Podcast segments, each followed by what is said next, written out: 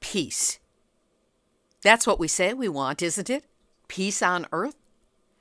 But how do we get beyond the cliche of those holiday-associated words and actually implement peace as a practical means of living before we blow ourselves and the planet into an asteroid belt? What is peace anyway? And then you hear from a genuine expert, someone who is dedicated to teaching conflict resolution as the means of achieving peace. And he tells you, if you're working for environmental awareness and peace with the planet, it also helps to work on the conflict resolution. And if you're working on resolving conflicts, part of that is those over-resources and the planet. If we can ensure that we're not investing our time and resources into a military approach to problems, which the world is currently spending $1.9 trillion a year on, if we weren't invested so much in that, we would have more human resources, financial resources to invest in renewable energies, climate protection, biodiversity protection, peace, COVID-19, public health plans, and economic recovery. Well, sign me up for that.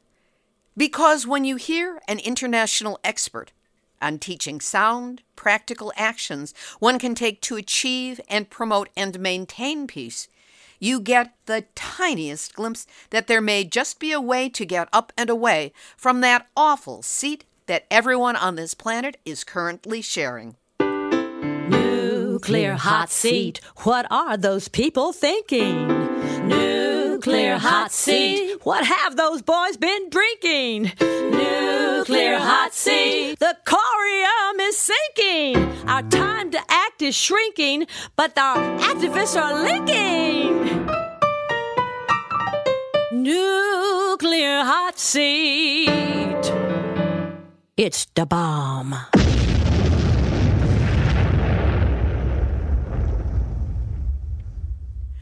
Welcome to Nuclear Hot Seat, the weekly international news magazine keeping you up to date on all things nuclear from a different perspective.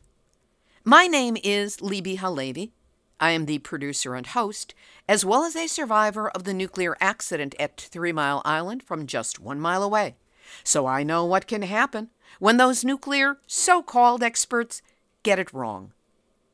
This week, one of the most hopeful interviews I've ever conducted for this show.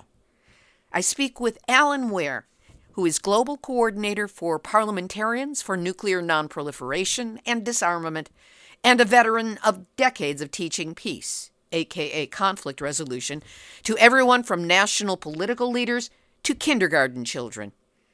It is truly a different perspective on the mess that our entrenched, war-saturated, violence thinking has gotten us into, with a message that will resonate long after you've given it a listen. We will also have nuclear news from around the world, numbnuts of the week for outstanding nuclear boneheadedness, and more honest nuclear information than would be admitted by the Texas bureaucrats and politicians who are trying to blame the deadly lack of electricity in their state during the current cold snap on functioning wind turbines when it was a nuclear reactor that stopped working. All of this coming up in just a few moments. Today is Tuesday, February 16, 2021, and here is this week's nuclear news from a different perspective. In Japan on February 13, a 7.3 earthquake hit off the coast of Fukushima. It was an aftershock to the 2011 earthquake, which caused a triple meltdown at Fukushima Daiichi and created a tsunami that killed over 16,000 people. Interestingly, within 2 hours of the quake, Tokyo Electric Power Company, which is still in charge of the facilities at Fukushima and the cleanup, reported that there was quote-unquote no damage. How could they know that after only 2 hours? Well, they didn't look closely enough.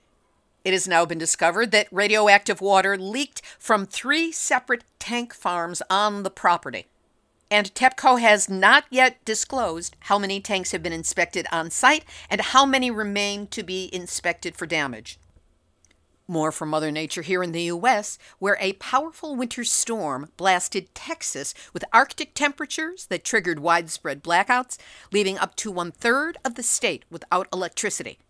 Among the failures, the South Texas Nuclear Generating Station, which tripped into shutdown on Sunday, February 14. Yet, South Texas delayed reporting their outage for 5 hours, guaranteeing that when the Nuclear Regulatory Commission reactor status report posted on Monday morning, it would falsely show South Texas running at 100%. When the Tuesday NRC reactor status report caught up with the shutdown at South Texas, it was blamed on, quote, loss of feed water pumps, cause unknown. Might the cause of that been pipes that have frozen? The timing on this is important because in the future, when the energy situation during this time is researched by reporters and policy wonks, the nuclear industry will be able to falsely claim that on Sunday and Monday it was reliable when it was not. And we still don't know whether those water pipes might be frozen, meaning unable to provide cooling water to operate the reactor. Meanwhile, the state's politicians and bureaucrats are trying to falsely blame the energy failure on genuinely reliable wind generation, which actually surpassed daily production forecasts. We've learned that military officials were unaware of potential danger to Vice President Mike Pence's nuclear football during the Capitol riot. The vice president is always accompanied by a backup of the football, which carries the nuclear launch strike codes and is identical to the one that the president carries. They came to within 100 feet of where Pence, his family, and the aide with the football were sheltering while the insurrectionists chanted, "Hang Mike Pence." If they'd gotten their hands on Pence's football, they couldn't have launched an unauthorized nuclear attack. But had they acquired its contents, which include pre-planned nuclear strike options, they could have shared the contents with the world.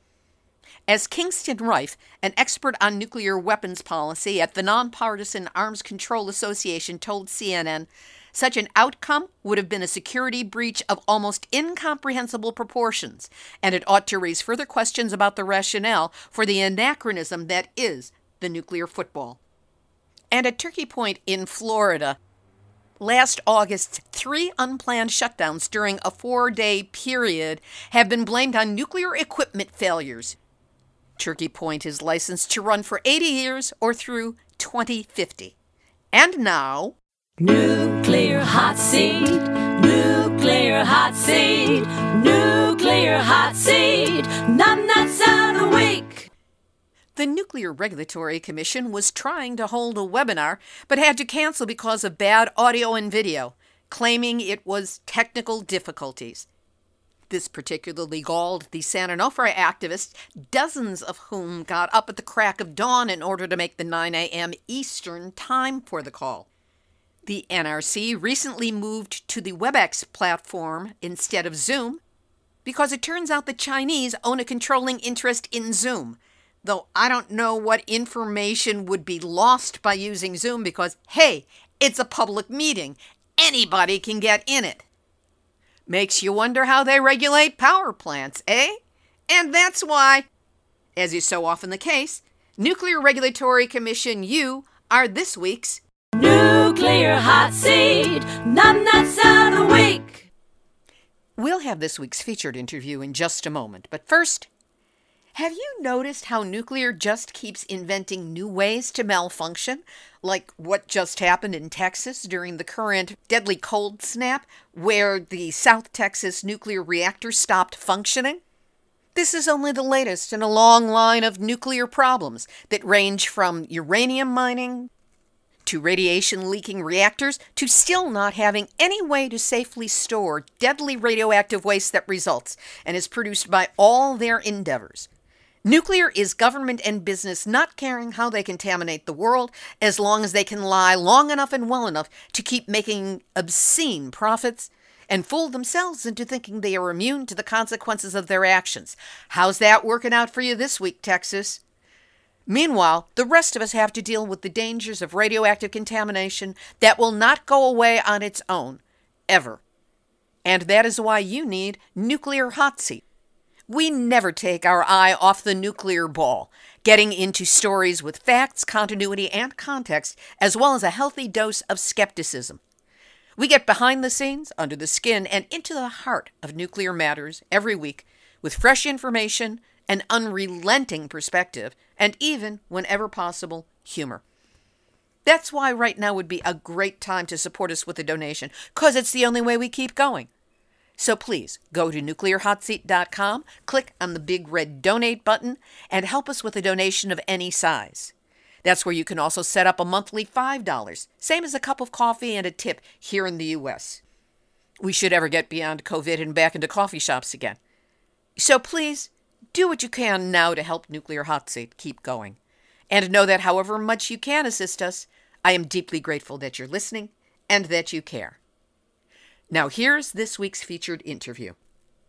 One of the things I love about doing Nuclear Hot Seat is that I get to meet and talk in depth with extraordinary people around the world who truly have a different perspective when it comes to our nuclear problems. This week's guest is one such discovery. Alan Ware is a New Zealand peace educator and campaigner in the areas of peace, nonviolence, nuclear abolition, international law, women's rights, children's rights, indigenous rights, and the environment.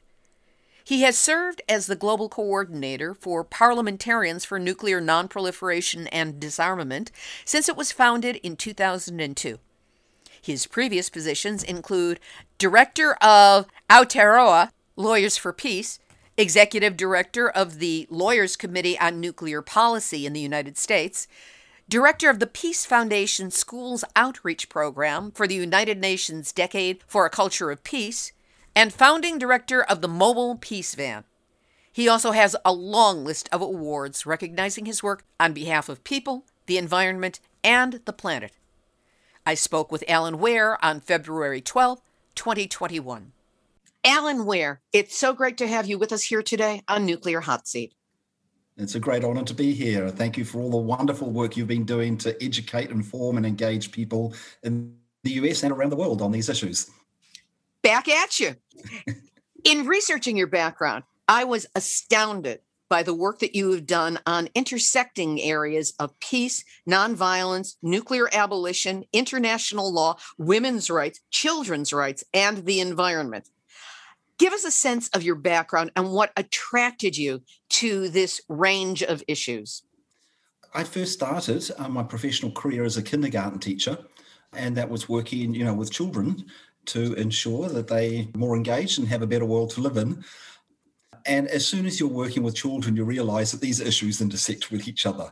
That in order for us to have a good life, then we need to have a sustainable world, a peaceful world, and that's where these issues intersect. Pretty soon, I was working on developing peace and conflict resolution programs in schools, from kindergarten through primary, secondary or elementary, high schools, and then into community education as well. And again, it's cross-secting issues when you're talking about resolving conflicts. And the key thing, I think, for my background in that is to understand that conflict resolution takes time. It's not easy, but it is so much more rewarding when you listen to each other, when you find out what the reasons are behind conflicts or behind these issues, and you work for solutions than if you're just trying a quick fix. And so that's my basic approach to these issues, is to try and find sustainable solutions. Quick fixes don't work. In educating the world, I think taking the perspective of a kindergarten teacher is probably a good step to take for breaking it down. Where was it that you were working when you developed this program, meaning the country, and is the program still in operation? Yes, so I'm from Aotearoa, New Zealand. Aotearoa is the indigenous name. Both names are now official for the country. And as I said, I moved pretty quickly from being a kindergarten teacher to doing conflict resolution education and peace education throughout the education sector. So that wasn't just with preschool children, but with the entire sector in the education. I was doing both education out in the field, going around to schools, helping teachers to put into place conflict resolution and peace education. And I was also working with the government, the Ministry of Education, to develop, with our organisation, the Foundation for Peace Studies, to develop a peace education as part of the New Zealand curriculum. So that is now in the curriculum. At the same time, I couldn't just work with children and in the education field if I'm not also working on making the world a better place. And when I was a young teacher, the big existential threat to humanity was nuclear weapons. that still poses an existential threat that hasn't gone away. We still have 13,000 nuclear weapons, probably 1,500 on high alert, that could be fired within minutes in a conflict by accident or miscalculation. But we also have other existential threats now, like the threat to the climate, the biodiversity collapse, the collapse of the oceans. So the environmental issues are as important now, I think, as the nuclear weapons issues. And we found pretty early on is these are connected. If you're working for environmental awareness and peace with the planet, it also helps to work on the conflict resolution. And if you're working on resolving conflicts, part of that is those over resources and the planet. If we can ensure that we're not investing our time and resources into a military approach to problems, which the world is currently spending $1.9 trillion a year on, if we weren't invested so much in that, we would have more human resources, financial resources to invest in renewable energies, climate protection, biodiversity protection, peace, COVID-19, public health plans and economic recovery.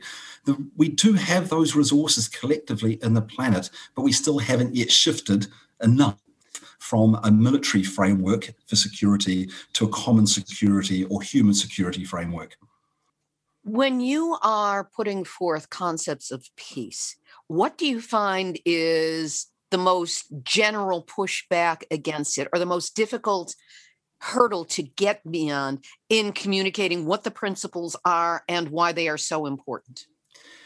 I don't think there is one particular main resistance to the ideas of peace, conflict resolution, and a human security or common security framework. I think there are multiple levels to this, which is one of the reasons why it's not easy.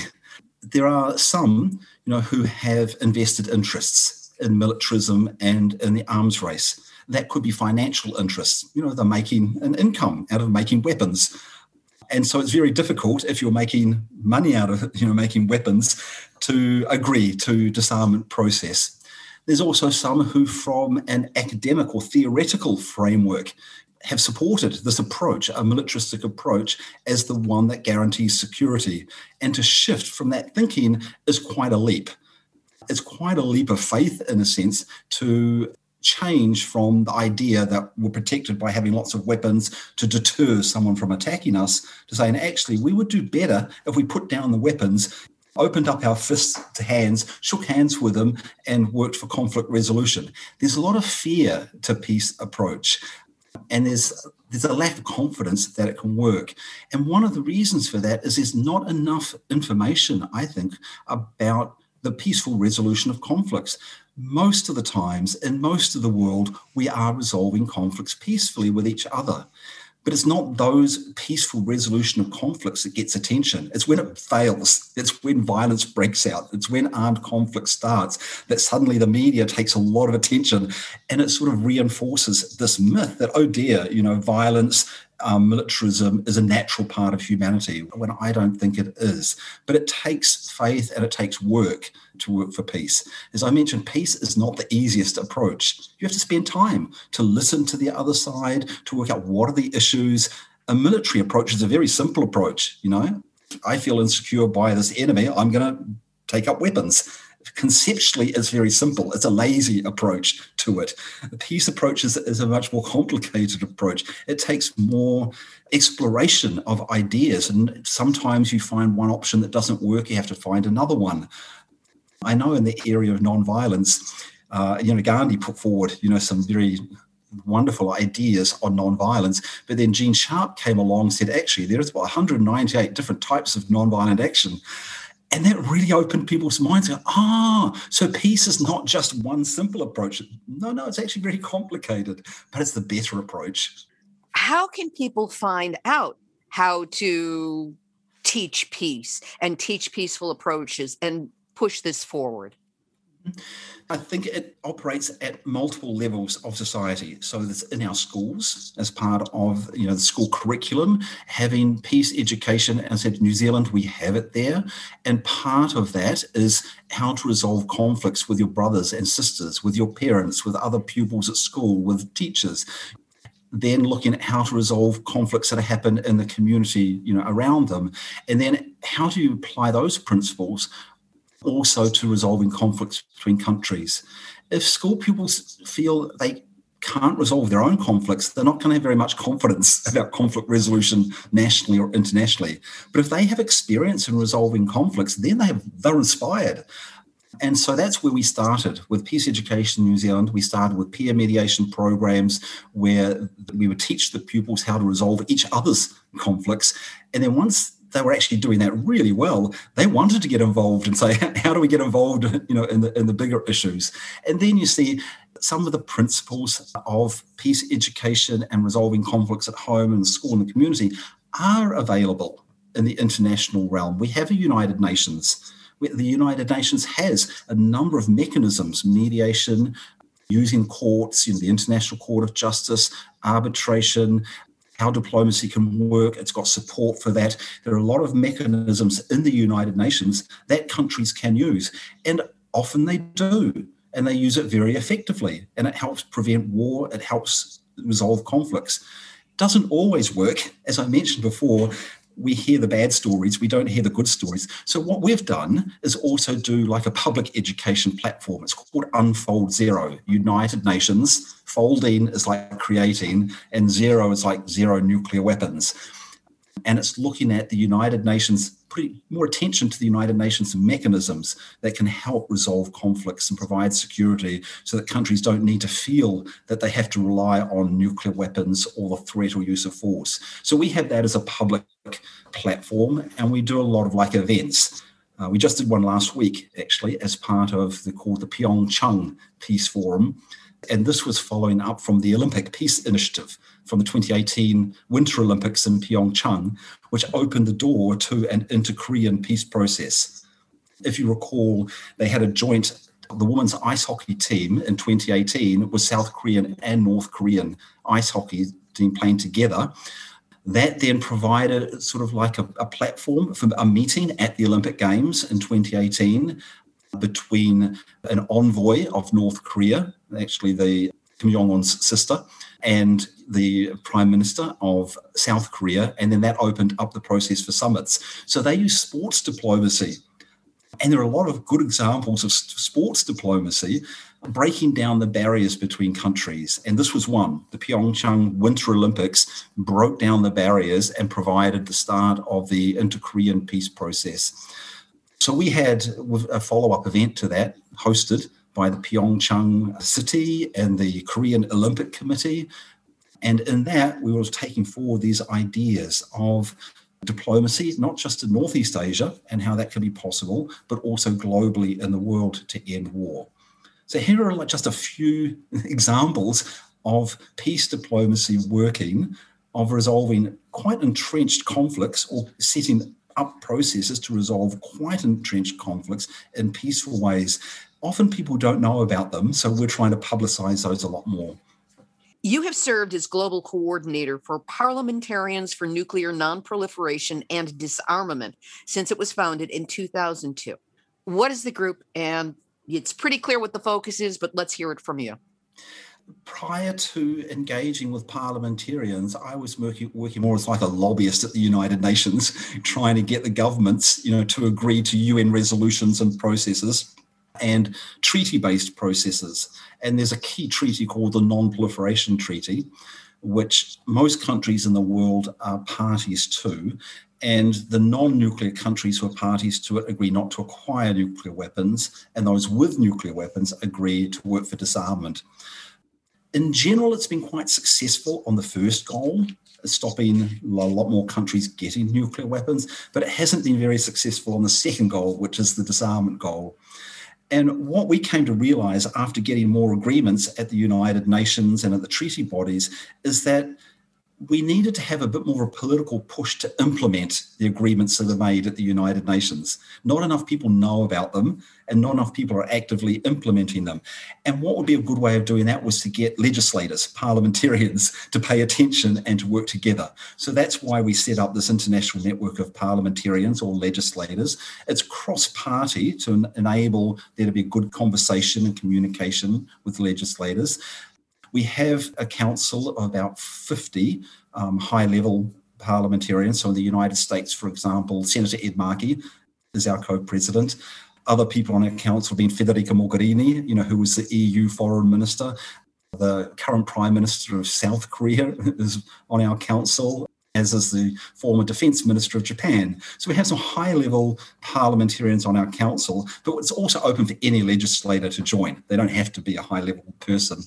And we provide a forum also for experts at disarmament and civil society to engage with these parliamentarians so that we can focus on getting good policy adopted, whether that's trying to get legislation in the US Congress or in the French National Assembly or in the United Kingdom, Westminster, the House of Commons, or in some of the non-nuclear parliaments where they can also take initiatives. Like my own country, New Zealand, our parliamentarians have moved, well, firstly, before our organisation was around, legislation to ban nuclear weapons.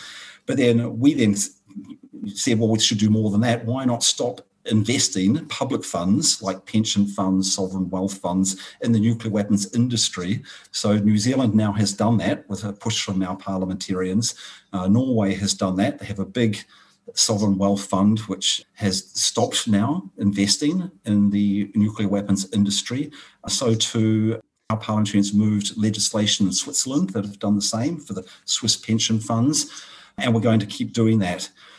Because this is, as I mentioned before, this is an important area, the nuclear weapons industry. So if we can start shifting public investments, from nuclear weapons industry into better things, that will be a push.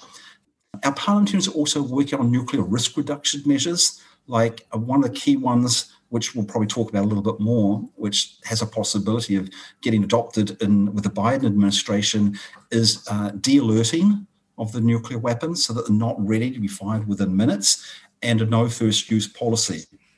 And these are a couple of initiatives which our parliamentarians are picking up to advance, particularly now with the Biden administration. But also our parliamentarians are working on regional issues, because the nuclear weapons are around. It's not just US and Russia, that have them. I mean, there are 9 countries with nuclear weapons, and there's another 23 that rely on them. And so there is a number of security issues that our parliamentarians are addressing, trying to lower the reliance on nuclear weapons. One way of doing that is to set up a nuclear weapon-free zone, like has happened in the South Pacific, in Southeast Asia, in Africa, in Central Asia. And there's a proposal for one in Northeast Asia. Other ways are to build communication between the parliaments. And so we're working with the Interparliamentary Union, which is like a network of 178 parliaments, and other ways of taking forward these policies of like de-alerting, no first use, and pushing for cuts in numbers. So there's a range of ways that our members, parliamentarians, are working for nuclear risk reduction and the elimination of nuclear weapons. One of the most recent calls that many of them are making is to say, okay, it's time for the nuclear armed states to say, when are we going to get rid of these nuclear weapons? You might not be able to do it tomorrow. You might not be able to do it next year, but let's come and put a date. Why not say you'll be able to get rid of them all by 2045, which is the 100th anniversary of the United Nations, at least by then. Maybe you could do it by 2030, but let's say, no more nuclear weapons. That would be a goal, that could be feasible and something which could gain some traction. By having the intention and by having the vision, which we haven't had. We haven't had a peace goal. And certainly speaking for here in the United States, people don't understand what peace is. There's no education. And we are totally tricked out for guns and violence and war. And we have this obscene budget in the Pentagon, thinking what that money could do if it were applied to the needs of the country and the needs of the world. It would change things completely. We, however, are very stubborn and we're very uneducated in this. So putting forth the ideas of peace and building it from the grassroots up, I think, is a necessary step for us to take, as well as having what you just mentioned. It's perfectly logical, but I've never heard it mentioned before, to have the vision that, okay, by this day, we're going to be gone with nuclear weapons. And of course, then we have to deal with the waste, but that's another issue. And we're just going to have peace. Now, What attracted me to interviewing you was the fact that, according to Carl Grossman, who is eminence grise and one of my gurus, you would understand not only about the New START treaty, which we can get into, but also other means that President Biden could take to dial back on the nuclear issue. So let's start with New START. What does it mean that it's been pulled back from the brink of being canceled and is now back for the next 5 years? Yeah, so this is very important because the New START agreement was, I think, the only remaining nuclear arms control agreement between the United States and Russia. The INF, which is the Intermediate Nuclear Forces Treaty, had already been scuttled, which was the treaty to stop the development of middle-range or the intermediate-range nuclear forces. Also, the Ballistic Missile Defense Treaty had been scuttled, and the Open Skies Treaty. And these were all really important ones for putting controls on the nuclear arms race in order just to sort of keep a bit of a fire break between the United States and Russia to ensure that if there is a crisis or a conflict, that it doesn't erupt into a nuclear exchange, which would be horrific. The START is a start. It's not a plan for the elimination of nuclear weapons by any means, but it's very important because it provides a process for Russia and the United States to agree to limitations on nuclear weapons and delivery systems, and to have some verification about that to check that each other is keeping to that agreement. Both of those aspects are really important, agreeing to limit and then reduce numbers and having some means to check that each other's doing it so you have confidence. If you have that, it can then help build confidence for another agreement, which will be important, to lower the numbers even further, or agreements to prevent the production of new dangerous types of weapon systems, because both Russia and the United States have got, like on the development books, new destabilizing nuclear weapons, ones that could be delivered by cruise missiles, for example, which can be very destabilizing because it's difficult to know whether such a missile would be carrying a regular warhead or a nuclear warhead. So it's a start, which is the name of it. When New START was first negotiated during the Obama administration, President Obama had hoped that it was just the first of a series of further agreements that would be taken between the US and Russia, that once the US and Russia got their numbers down low enough, it would then be possible to also bring in the UK, China, and France in further nuclear disarmament measures. That never happened during the Obama administration. Things weren't taken further for a number of reasons. And one was that President Obama didn't have a Congress behind him.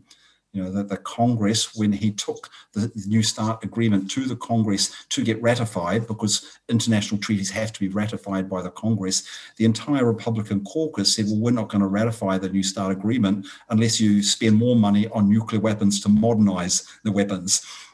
So Obama basically had to give in to the demands of the Republicans in the Congress in order to get New START. But of course, that annoyed the Russians because the whole idea of New START was to stop the nuclear arms race, not to, open the door to new types of weapon systems. What we have now with the Biden administration is we have a Congress that could support some of these initiatives. So there is a possibility to go further than what happened under the Obama administration, to get the numbers with Russia down further, to put stops on modernization or new types of nuclear weapons, and also then to start building agreements with the other nuclear armed states. And this could include policy agreements or doctrine agreements like no first use and de-alerting, lowering the readiness to use those weapons. This won't all happen all at once, but a combination of these could work well. And we see, for example, one of the things that could happen quite soon is an affirmation, not just by the US and Russia, but by all the nuclear armed states, of the Reagan-Gorbachev dictum, which is really important.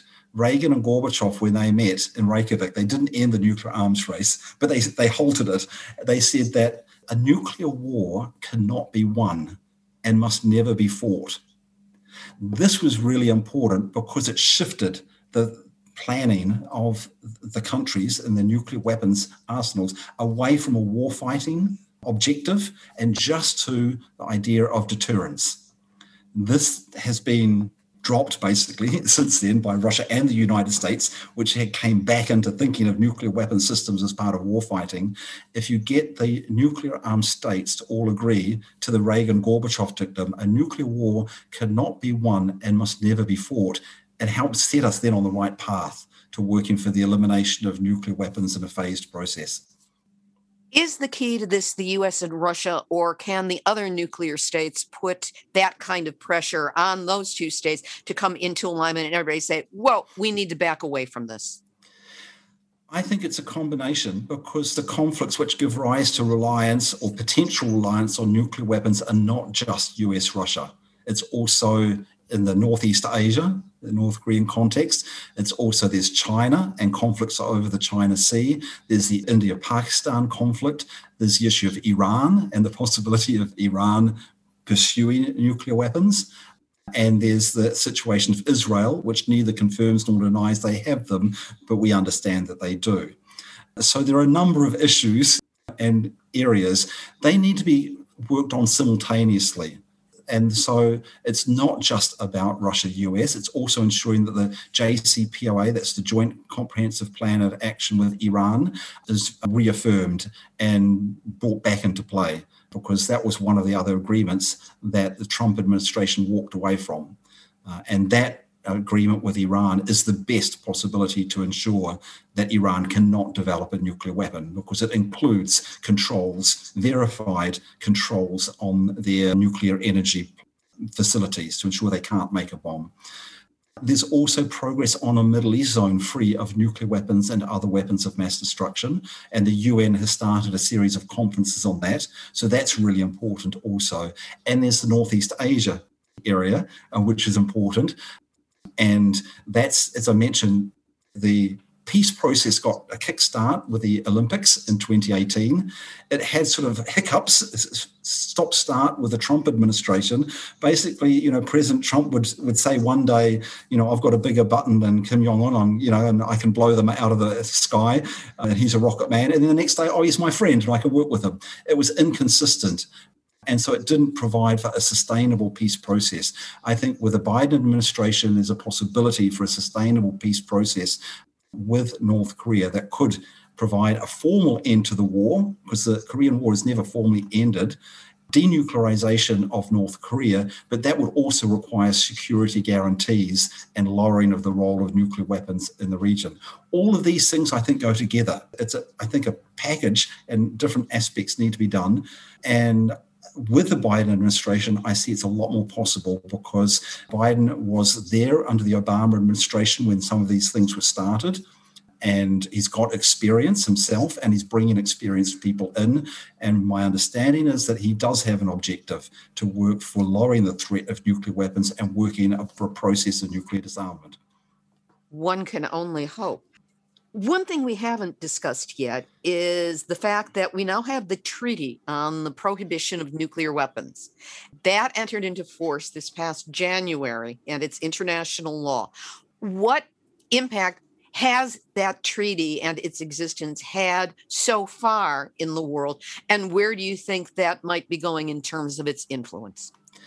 So I think this has to be put into the broader context of the international law applicable to nuclear weapons, because the treaty did not come out of a vacuum. There had already been a number of initiatives dealing with the legality of nuclear weapons, including the International Court of Justice Advisory Opinion of 1996, which affirmed that the threat or use of nuclear weapons is generally illegal and that there's an obligation to eliminate nuclear weapons. There's the Non-Proliferation Treaty, which non-nuclear states are obliged not to acquire nuclear weapons, and the nuclear-armed states are obliged to work for their elimination. There was the UN Human Rights Committee affirmation in 2018 that the threat or use of nuclear weapons is a violation of the right to life. So this treaty now comes along as a way of implementing some of this already existing law and providing more commitment by those who sign on to the treaty to take action for its implementation. If you don't put it in that context, then it would look as though that treaty couldn't do very much, because none of the nuclear armed states and none of the allied states have said that they will support it. And if they don't join a treaty, they're not bound by it. But they are bound by the existing customary international law and treaty law that was already existing prior to the treaty. So it's a really important reminder that there are these legal obligations that are already there and a commitment by states who are signing on to that treaty to take them forward. What is the OSCE and how does that play into what we have been discussing? The OSCE is the Organization for Security and Cooperation in Europe. It was a very important initiative that was actually established during the Cold War, but as a really important mechanism for détente to ensure application of human rights and to build common security. And what I mean by common security is the addressing security through using legal mechanisms and international law as opposed to the threat or use of force. So a common security approach is an inclusive approach. So for this, for the OSCE to be an inclusive approach, then it had to include all of the Soviet Union, and now all the former Soviet countries, as well as the US and Canada and all the European countries. So it's broader than NATO, and it comes in a different framework. The idea of the OSCE is that you actually bring those countries together to discuss the problems and find solutions to the problems, as opposed to setting up a military bloc to counter the military actions of the other side, which is what the NATO security framework is. At the end of the Cold War, Mikhail Gorbachev put forward a vision that the military blocs should fade away and that the OSCE would take over as the predominant security framework because it included Russia, it included the former Soviet countries, it included all of the Europeans, included America, included Canada, and it provided a conflict resolution approach. But unfortunately, the West didn't really see it that way and instead sort of put more resources into NATO. And OSCE was sort of like the poor second cousin. It doesn't mean that it doesn't do good work. It actually does. If it wasn't for the OSCE, then the whole Ukraine conflict would have spiraled out of control and would have a full-scale war there, because it was through the OSCE that the Minsk agreements were negotiated, between Russia, Ukraine, NATO and the United States to put an end to the high conflict and work for the management of that. And the OSCE has done many other things, including verification of elections. And we've seen what happened with the election in the United States. When you don't have confidence, in elections, you have civil unrest, of course. So having an independent observer of elections in the former Soviet countries, as well as in some of the other European countries, has been very, very helpful in having a relatively smooth transition from the Cold War to a more democratic relationships between countries. It hasn't been perfect. It hasn't resolved everything, but it's provided some very important process. And if we put more emphasis on the OSCE, we have more of a solutions approach to these issues. I think we could then reduce the amount of funding that we're putting into the military, because we could have confidence that we can resolve those conflicts and those issues in other ways. There is also the UN Secretary General's disarmament agenda. What is that agenda and how is it going?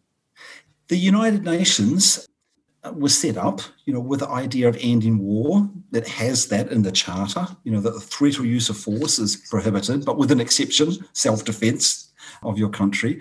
It also has a disarmament agenda, and that's Article 26 as part of the Charter and the very first resolution of the United Nations put forward, and it was adopted by consensus. The very first resolution called for the elimination of all weapons of mass destruction. And there have been many other United Nations initiatives. The problem has been implementation again. There is a lot of nice resolutions adopted, but when it comes to actually implement it, it's difficult. And that's because there are security issues to deal with. There's also economic interests. What the Secretary General's Disarmament Agenda of 2018 did was to provide more of a rounded conceptual idea of how the disarmament fits in with security issues and how it fits in with sustainable development and human rights. And I think it gave people more idea of this is how we could move things forward. The difficulty with it is it's quite complicated. I mean, these are complicated issues. And the report itself is, I think, 56 pages long and really difficult to get the gist of, unless you're an academic or someone who's really in the field.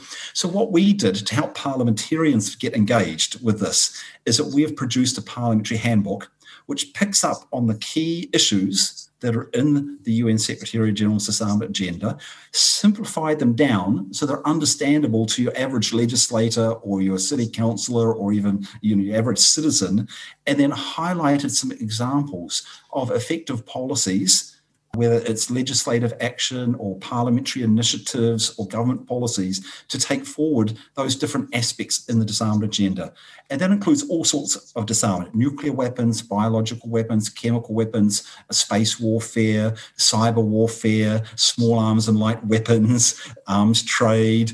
It's these different issues like cluster munitions, landmines. They're all in there. And what we highlight is, here are policies that have worked in various countries or in various regions, so you can learn from those policies that have been working to then take them forward in your community or in your country or in your region. So that's the parliamentary handbook, which we just released last year, and we're doing a lot of now follow-up workshops with parliamentarians in different countries and on different issues to take forward some of those policies. Is that parliamentary handbook generally available? And if so, could we link to a way that people might be able to get it for themselves? Yes, it's online. So we have it online in both, web version and PDF version. It's divided into the different chapters, so it's very easy. If you're more interested in, say, cyber warfare, then you just click on that chapter and it's got, the UN resolutions, it's got parliamentary examples and action. Or if you're more interested in cluster munitions, you can click on that part, or on small arms and light weapons, you can click on that part. So, so we can provide the URL. The website for that is basically just disarmamenthandbook.org, disarmamenthandbook.org. We will get that out. And that leads me to my final big question, which is, if we could get this parliamentary handbook into the hands of Joe Biden to help guide his next steps towards dialing back and getting rid of nuclear weapons as best he can during his administration, what would you suggest that his next steps be? So, as I mentioned before, we have a number of US legislators who are members of our network, and the lead one would be Senator Markey. He's wonderful. He's co-president of our network, Parliamentarians for Nuclear Nonproliferation and Disarmament, and he's initiated quite a number of initiatives in the Senate, and is also companions in the House. One of these is very broad. It's called the SANE Act, Smarter Approach to Nuclear Expenditure. And it's looking at the nuclear budget as a whole, looking at weapon systems which the United States doesn't need, even while they maintain a nuclear deterrence posture. They could eliminate certain numbers of nuclear weapons and save a lot of money in the budget. And that money then could be used to help with, the economic recovery from COVID-19, for example, public health measures, or support renewable energy, or the Green Deal, which Senator Markey is also one of the leaders of. So that's one aspect. Another one I mentioned before is no first use. And it's actually Senator Warren in the Senate who's advancing that one, and Adam Smith in the House is advancing no first use. But that's one that Senator Markey supports. And that's one that I think, Biden wants to work on. But in order, I think, for Biden to be able to adopt no first use as a US policy, we also need to convince the NATO countries, South Korea and Japan, to agree to no first use, because the US is providing nuclear deterrence protection for those countries. And if they say, we need the option of first use of nuclear weapons to counter North Korea, or we need the option of first use of nuclear weapons to counter Russia, it's going to be difficult for President Biden to move. So that's why it's important not just for our legislators and for civil society to work in the United States. We also have to work in the allied countries. And we're doing that. And we're getting, quite a lot of support. We already have the Parliamentary Assembly of the OSCE, which we mentioned before, Organization for Security and Cooperation in Europe, which supports the idea of no first use, and that includes parliamentary representatives from France, UK, Russia, and the United States, as well as the NATO countries. So I think no first use is something which really has a possibility of moving ahead. This has been such a hopeful interview. I'm wondering if there's anything that we haven't covered yet that you'd like to mention at this time. I would just reaffirm again the connection between nuclear disarmament and other key issues like the Green Deal, public health, economic recovery from COVID-19, and the whole dealing with these issues which are so important for our security. The nuclear weapons were powerless to stop the spread of this COVID virus. And investing in nuclear weapons can't contribute anything to dealing with the impact of this virus. Nuclear weapons can't protect us from the climate change, and investing in them does nothing to help us lower carbon emissions and move from a fossil fuel-based economy to one that's a renewable economy. Nuclear weapons do nothing to deal with the threats to biodiversity that we've got. So the connection of the issues, I think, is very important. Nuclear weapons can't resolve the civil conflicts that are happening, or the misinformation that's been spread, or the issues of racism and structural violence, relevant to like some of the real security issues. So we need to emphasize addressing the real security issues and focusing our collective attention, our resources, taking the funding away from the nuclear weapons, taking the investments away from the corporations. The corporations are going to fight back. I mean, they're powerful. You know, the corporations building these nuclear weapons, they're lobbying Congress to say, oh, no, we still have to hold on to them. You know, we can't be certain. You can't have confidence. You know, there'll be many reasons why we can't move forward, which will be promoted by those who have vested financial interests. So we have to try and shift that financial playing field as well. So I think making the connections, and we're building cooperation with the climate change movement all the time. Our divestment campaign, we're calling on banks and pension funds and sovereign wealth funds and city funds to stop investing, not just in nuclear weapons, but stop investing in fossil fuels. We need to leave fossil fuels in the ground. Those investments that are going into fossil fuels should be going into renewable energy. So it's actually quite good that we're working together now, you know, these campaigns. And I would encourage that, whether it's in the United States or anywhere else in the world, work with those who are on other issues. These issues are important to us. Don't just focus solely on nuclear disarmament or just solely on climate. See the connections and work together.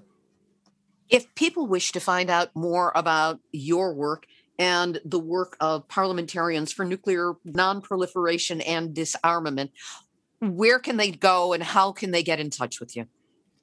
Yeah, so the website is www.pnnd.org. So that's the Parliamentary Initiative. And then I mentioned Unfold Zero about the United Nations, which is really important because people don't know enough about the United Nations, and the fact that the core budget of the United Nations is $6 billion per year. That's for everything, you know, the United Nations does around the world. That's about the same as the budget for the New York police force. It's a small amount compared. It's a minuscule part of like the military budget, which in the United States is over $600 billion a year. We need to invest more in the UN, but we need to know more about it. Not enough people know the good things the UN is doing. So that's unfoldzero.org, UNFOLD0.org. Alan Ware, I have to say, this is one of the most hopeful interviews I have conducted in 9.5 years, over 500 episodes of Nuclear Hot Seat.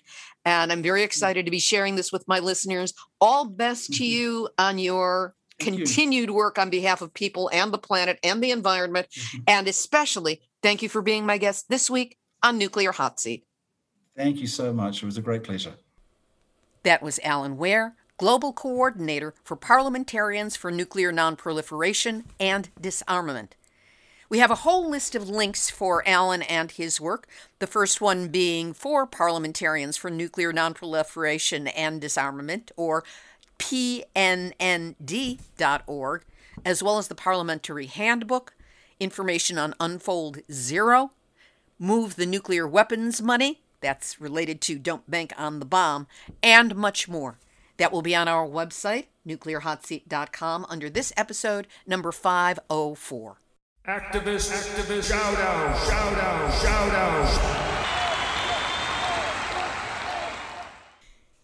The Youth Fusion Elders Initiative, mentioned by Alan Ware in our interview, will launch with a World Future Day Nuclear Remembrance Day on Monday, March 1st, from 12 noon to 1:30 p.m. Eastern Time.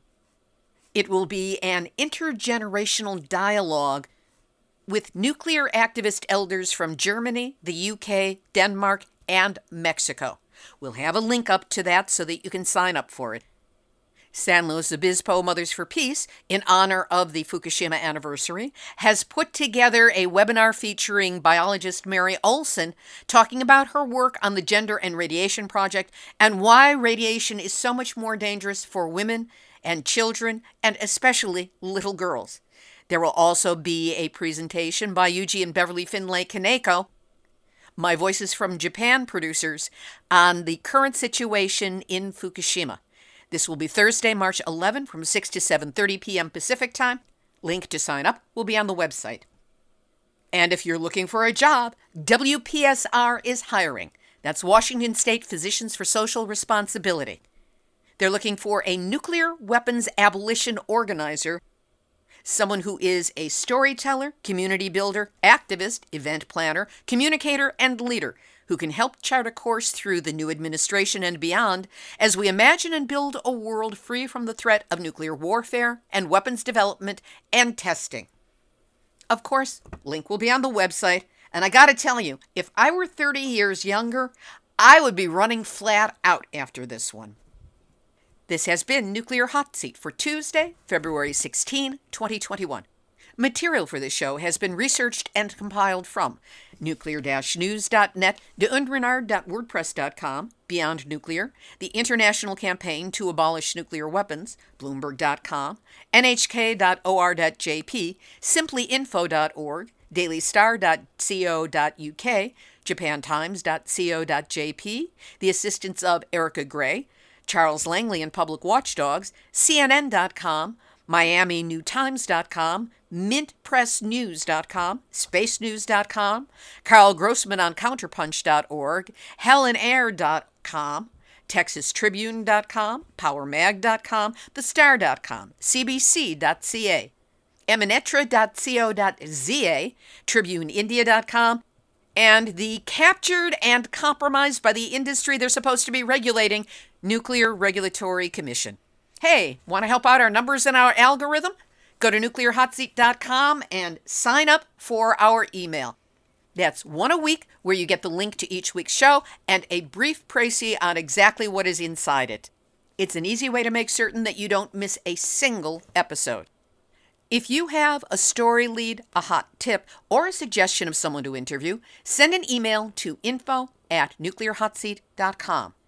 And if you appreciate weekly verifiable news updates about nuclear issues around the world, take a moment to go to nuclearhotseat.com, look for that big red button, click on it, follow the prompts, and know that anything you can do to help, and we will really appreciate your support.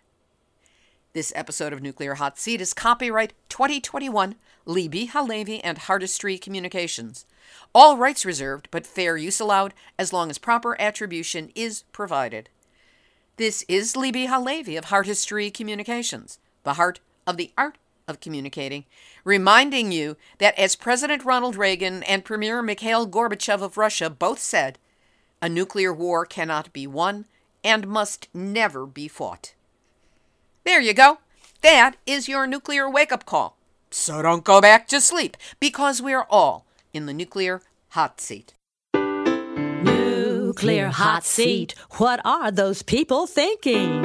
Nuclear hot seat, what have those boys been drinking? Nuclear hot seat, the corium is sinking. Our time to act is shrinking, but our activists are linking. Nuclear hot seat, it's the bomb.